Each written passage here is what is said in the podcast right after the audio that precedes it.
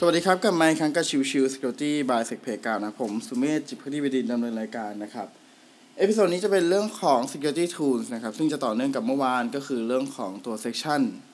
Storage แล้วก็ Local Storage รวมถึงตัวคุกกี้ด้วยนะครับ คือถ้าโดยปกติแล้วนะครับ ในตัวของการเข้าไปตรวจสอบคือดูข้อมูลนะครับ หรือแก้ไขข้อมูลในทั้งในเรื่องของ local storage session storage แล้วก็ cookie เนี่ย จริง ๆ แล้วเนี่ยเบราว์เซอร์ไม่ว่าจะเป็น Chrome หรือ Firefox เอง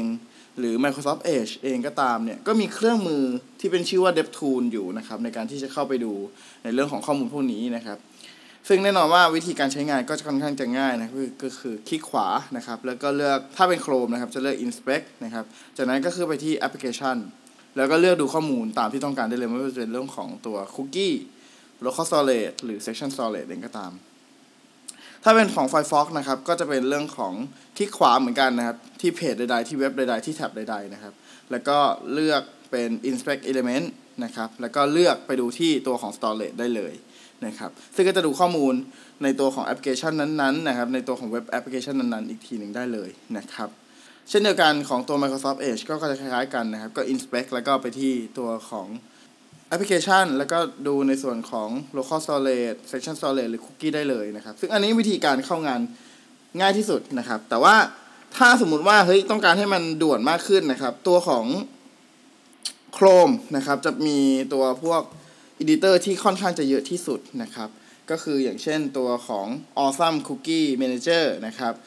ตัวของ Cookie Manager นะครับ แล้วก็มีชื่อว่า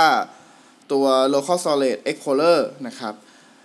เครื่องมือเหล่านี้เป็น extension ทั้งสิ้นนะครับ สามารถ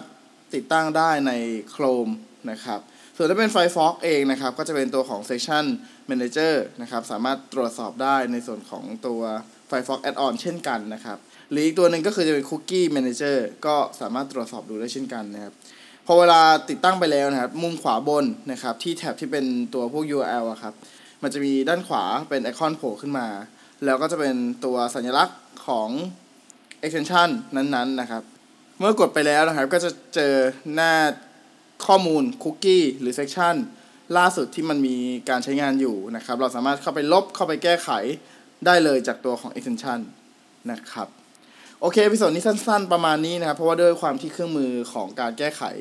พวกตัวของคุกกี้มันน้อยนะครับ ขอบคุณทุกๆท่านที่เข้ามาติดตามแล้วพบกันใหม่สำหรับวันนี้ลากันไปก่อนสวัสดีครับ